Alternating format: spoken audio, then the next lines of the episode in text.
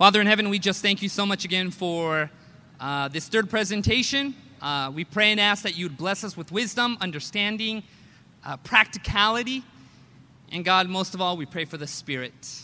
In Jesus' name, amen. All right. The name of the sermon is called Toxic Masculinity and the Proverbs 31 Man. Toxic Masculinity and the Proverbs 31 Man. And uh, we're going to be talking about some very interesting concepts today that are relevant. It's not by any means exhaustive, and it may give us more questions than answers, but for the sake of time, we will go through this rapid fire, right? Okay, rapid fire. All right. Has anybody ever seen this Gillette commercial that came out recently? Anybody ever seen this Gillette commercial? Yeah. And there's a it's a controversial commercial because you know the uh, slogan for Gillette, right? Does anybody know the slogan for Gillette? The best a man can be, and it shows this guy in a mirror just shaving, right? Obviously, I don't prescribe to Gillette. You can see right here.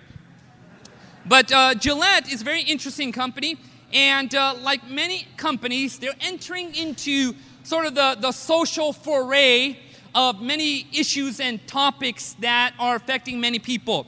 And uh, recently, they launched a commercial in which they were talking and describing through various kind of uh, acting and scenes what toxic masculinity looks like.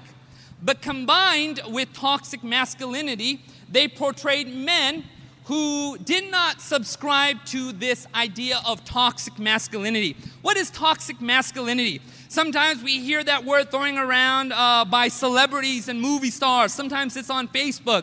Perhaps you know someone who's very ardent uh, uh, about uh, social issues and they talk about toxic masculinity, right? And uh, it's a word that is more and more starting to be defined. But one of the most recent definitions of this phrase or this uh, uh, word right here is this it's a social science term that describes narrow, repressive type of ideas about the male gender role that defines masculinity as exaggerated masculine traits like being violent, unemotional, sexually aggressive, and so forth. Also suggests that men who act too emotional or maybe aren't violent enough or don't do all the things that real men do get their man card taken away. This, this includes things such as bullying, harassment, and believing notions like boys will be boys. It refers to masculinity that encourages aggressive and violent behavior and discourages emotion and self control. It's very interesting. We're living in a world today where people are trying to define what masculinity looks like, right? We're living in a world today where social media is trying to define what social what masculinity looks like. We're living in a world today where celebrities are trying to define what that looks like. And for many men who are believers in the Word of God, many men who are Christian, many men who are trying to navigate through craziness right now in this part of Earth's history, we're trying to understand what does masculinity actually look like? But what is so amazing is this, friends. We don't have to go to society. We don't have to go to Hollywood.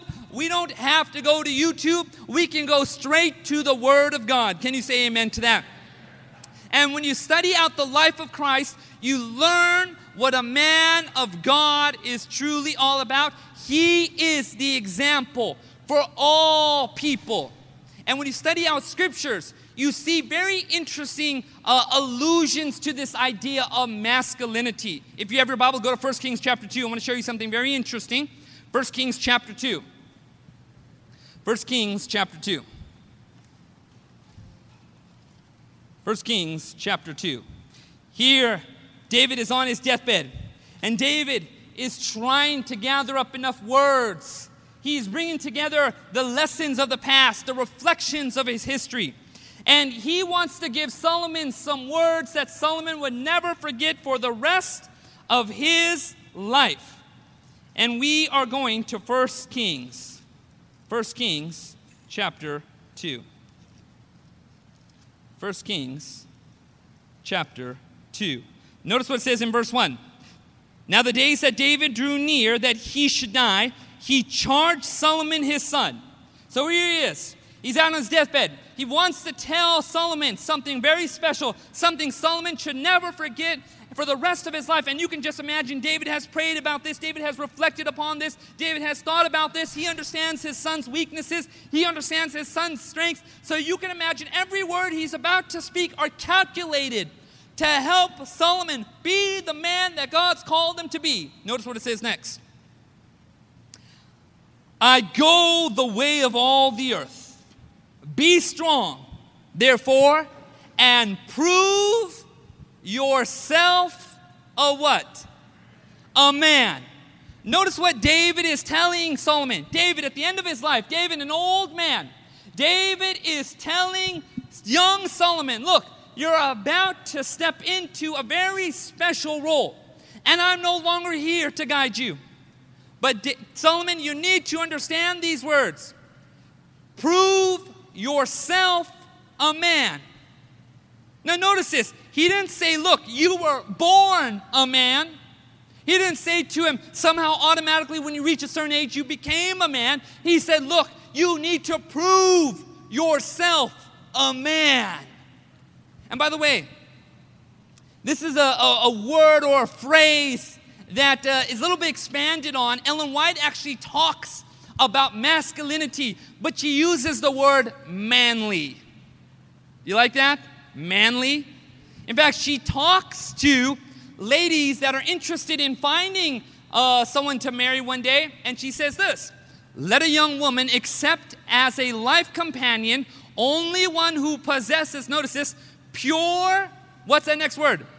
Manly traits of character one who is diligent, aspiring, and honest, one who loves and fears God. And by the way, you can read periodically throughout the Spirit of Prophecy, she uses that phrase manly, manly, manly, manly. But here's the thing how do we understand what manliness is all about? How do we understand what masculinity is all about? I think that if you applied the word toxic to the word masculinity, it's not masculinity anymore. Amen?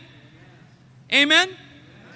Masculinity brings together the virtues that are found in Scripture. In fact, I love this, by the way. Does anybody here have a uh, friend or uh, you know a female friend that has a shirt that says "I am a Proverbs 31 woman"? Right? Or maybe they have a mug. You're at their house and it says "Don't mess with me," Proverbs 31 woman here, something like that. Right? Or maybe you think, oh, this will be a cute gift to give my girlfriend one day. You're a Proverbs 31 woman, right? Or you'll see some woman working out of the gym, on the back of her shirt says something like, I work out, a woman strengthens her arm, Proverbs 31 woman. Right? And many times when we talk about Proverbs chapter 31, we generally think to ourselves, oh, yeah, that's the chapter that supposedly teaches women how to be women. But here's the thing a careful study of Proverbs chapter 31 actually shows us it's not just talking about women, it's talking about men. And next time someone ever tells to you, tells you, look, you need to be a Proverbs 31 woman, you need to say to them, you need to be a Proverbs 31 man. So let's unpack this a little bit more. Let's understand what does a Proverbs chapter 31 man look like? Well, if you actually study out the chapter, you will find there are several references to what a godly man looks like, what manliness looks like, what masculinity should look like in Proverbs chapter 31. So, what are some of the characteristics that we can get from Proverbs chapter 31? All right, let's take a good look at this. You have your Bible, let's go to verse 3. Verse 3, Proverbs chapter 31. We're going to spend a little bit of time there, rapid fire. Proverbs chapter 31, starting with verse 3. Let's start with verse 1 real quickly, and then we'll go to verse 3. The words of King Lemuel, the utterance which his mother taught him. What my son, what the son of my womb, what son of my vows. Notice verse 3 Do not give your strength to women, nor your ways to that which destroys what? Destroys what? Kings. The first lesson that you get about a Proverbs 31 man is that he shouldn't be a womanizer. Amen? Do you know what the definition of a womanizer is, by the way? Now, it's not somebody who calls you two times and stops talking to you. Oh, he was leading me on. Uh uh-uh, uh, it's not that. A womanizer is someone who goes from woman to woman, sometimes has multiple women, with the very intent of sleeping around with them. And what the mother of Lemuel or Solomon, as commentators believe, is telling him is like, look, here's the thing. You got a vitality and life about yourself, but don't let it be sapped with this pursuit about going from woman to woman to woman to woman, like many other kings have done in surrounding nations. She understands something even about the life of David when he was polygamous, that it, it, it did not contribute to the good in his life. When you take a good look at many of the patriarchs that, that went into this sin from woman to woman to woman, and you can see what eventually happened. It sucked the, the life out of them, and the joy was gone because of the dynamics of that. So notice this the first characteristic we have is that it tells us right here in Proverbs 31. Here the instruction is given. You're like, wait a minute, I thought Proverbs chapter 31 talks starts a little bit later. Wrong, it starts from verse 1. Can you say amen to that? Now, what else does we what else can we understand about a Proverbs chapter 31 man? Number two, go all the way to verse 9. Let's start with verse 8 actually. Open your mouth for the speechless. Here she is still talking to Lemuel. Open your mouth for the speechless in the cause of all who are appointed to die. Open your mouth. Judge righteously. Plead the cause of the poor and needy. In some translation, it says the oppressed. Here, Solomon is charged. Look, you're going to need to be a defender of those who can't defend themselves. Can you say amen to that? We live in a world today where women are taken advantage of, where men are taken advantage of, and what God needs, He needs godly men who are willing to stand up for those that are oppressed. Amen? In fact, um, uh, not too long ago, I actually was in a certain place in where the rape statistics are very high.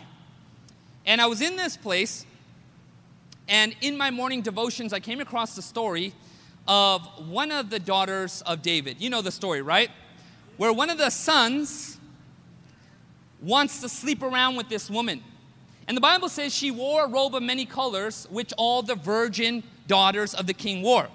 And this man takes advantage of her and he rapes her. And then she is just in this moan of depression. She is worried about the social anxiety and what everyone is going to think. She begins to have this cascading series of emotion and distress. And what the young man does, he actually kicks her out of the house, tells the servant, Get this woman away from me. And the Bible says he despised her. But the part about that story that was quite interesting was this it says, And she never knew a man afterwards. Now, when I initially read that, I thought to myself, oh, maybe there's some kind of social stigma. Maybe she was not supposed to marry as a result of this. I am sorry, you will not find a biblical law that would actually prevent this from happening. This is something that this woman, through the distress that happened to her, she became so confined within herself that she could not trust another man to give her body to. And this is something that we need to understand. We're living in a world today where there's this sexual aggression, and God wants godly men to stand up for those that are most vulnerable. Can you say amen to this? This is what the mother of King Lemuel was charging Solomon, charging her son. Look, stand up for the vulnerable. Don't let people do things to them because they're in this moment of vulnerability. And when you notice something is happening that should not be happening, step in. Can you say amen to that? Let's continue with this. Number three. What else? Notice what it says in verse 4. Verse 4. Here the mother is still talking, giving advice to her son. It is not for kings, O Lemuel, it is not for kings to drink what? Wine, nor for princes intoxicating drink. Notice this, lest they drink and forget the law and pervert the justice of all who are what? afflicted. In other words, here the mother is giving advice to her son. supposed to be a Proverbs 31 man. Look, here's the thing be temperate, live a lifestyle in which there is purity. Don't let alcohol come into your life, but more than just alcohol, anything that can affect the mind. Because when your mind is affected, when it's hampered, when it's under this intoxication, you lose an ability to be connected to God and an ability to carry out the will of God. And what she was telling this man was this look, when you are drunk, you will stop caring about those who are afflicted and you will lose the reason for why God put you in this place to begin with.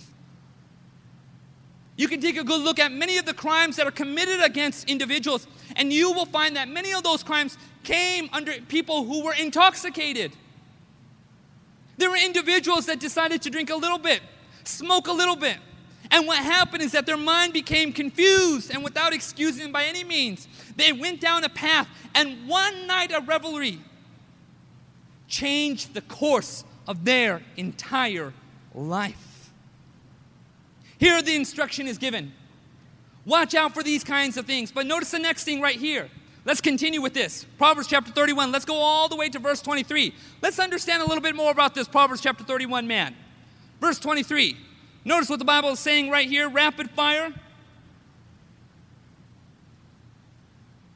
Her husband is known in the gates. Do you know what the gates were? The gates were the very entrance of the city or Jerusalem. And at the gates, that's where the businessmen came together to have deals. You can read the story of Ruth and Boaz, right? Boaz, by the way, was a Proverbs 31 man. Can you say amen to that? Did he not stand up for the oppressed? Right? He was somebody that stood up for Ruth, right? And he was somebody who had a good reputation in the gates because when he went there to discuss with the men, he began to just, they understood this man to be an honorable man, and they understood him to have a good reputation, and they allowed the transaction to take place. But what this is saying about the Proverbs chapter, the Proverbs chapter 31 man is this look, you need to have a good reputation in the gates. And then notice what it says next in the second part of this verse. Her husband is known in the gates when he sits among the elders of the land. This is interesting because the elders of the land are supposed to be older people, wiser people, mature people. But this young man has a reputation, even amongst the elderly, as someone who is honorable, someone who has integrity, someone who is careful in what he does, and someone who lives a godly life. And so the, the question does come what is your reputation like? Now, I know there are some people here because of, you know, uh, gossip and something like that. Your reputation may be skewed or darkened by some false rumors and words. But here's the thing I want you to understand amongst those that are reasonable, amongst those that are godly, amongst those that know you, you need to have a good reputation. Amen? You need to be the kind of person, and ladies, listen up, this is super important. Look, I am not idealistic about romance and relationships whatsoever, and I don't believe that someone else's story is going to be our story, right? You hear these stories sometimes that people are like, I was in this jungle in the middle of this mission field, and I prayed for 30 days, God, to send somebody. And I was walking down the path on the end of the 30th day, there he was. And I knew God brought us together, right? That person's story is not your story. Amen? Right? That person's story is not your story. Uh, we need to understand very reasonable principles when it comes to these things, when it comes to relationship. Consult the word and consult godly mentors. And if there is not a drawback after much prayer and the fear of the Lord, move forward, right? Sometimes in Adventism, we're so frozen by things that are happening, we overanalyze. We have analysis paralysis about these things. Look, take some godly counsel and follow the process. And it may not work out, but at least you follow the process. Can you say amen to that? So, this individual right here has a good reputation. You talk to the godly older people, and they could say some good things. Not the grouchy older people, amen? They'll always say something bad about you. Let's continue with this.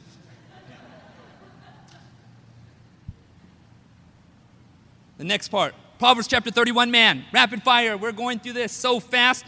Let's continue with 31. Notice what it says right there in verse 27. She watches over the ways of her household. She does not eat the bread of idleness. Her children rise up and call her blessed. Notice this. Her husband also, he praises her. Something you notice about this Proverbs 31 man is that he is not intimidated by women. Can you say amen to that? In fact, when the Bible says she is able to purchase a land with the money she is saving and plant a garden, you know what that is telling us about the Proverbs chapter 31 man? You will say, wait a minute, I thought it was talking about Proverbs chapter 31 woman. No, it's telling us also something about the Proverbs chapter 31 man. Is that he is not intimidated by the entrepreneurial ambitions of his wife. Amen? Like she is somebody that has dreams and somebody she has ambitions, but he's not, he's not like, well, no, we're following only my way and the highway. Right?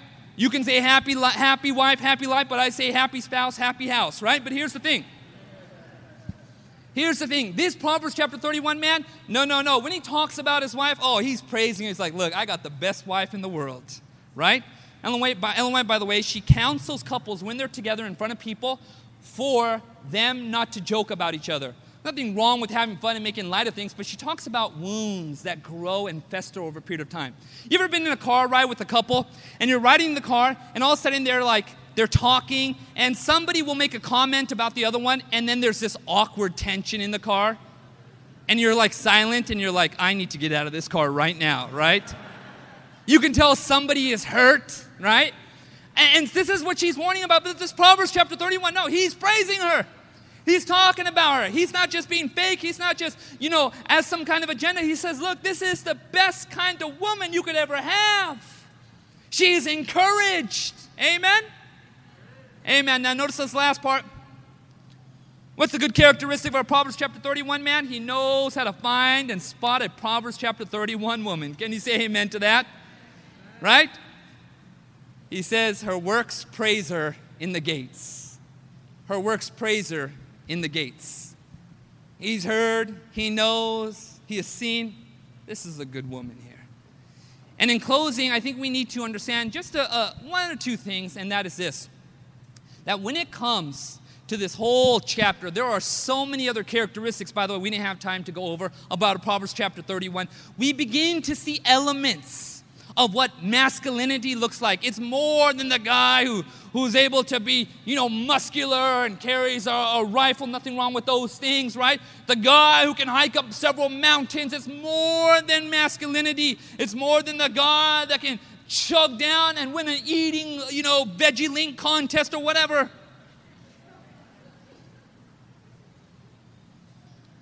But masculinity Biblical masculinity looks like Jesus. Amen? It looks like Jesus. And you, when you see Jesus, you see a dignity. And when you see Jesus, you see someone who protected those that were innocent and vulnerable. And when you see Jesus, you see a gentleness. And like the Bible says, your gentleness has made me great. You see someone who was willing to sacrifice and somebody who believed in the will of God and it was the one law of his life. This is what masculinity looks like. Can you say amen to that? And there is nothing toxic about that. This is what we want for our husbands, our spouses, our, um, our, you know, the men that are in church, the young men that are growing up. This is what we want that they would become like Jesus. Amen and amen. Let's bow our heads for a word of prayer. Father in heaven,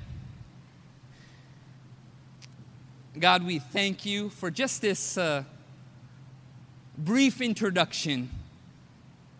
And I thank you, God, that it is your will to restore in every person the image of the Maker. And you have called us to be men and women of God. And Lord, we need your help for those things. Show us more and more what that looks like. Uh, may your character be reflected in our lives and may we pass that on to others. And thank you so much for being our God. In Jesus' name, amen.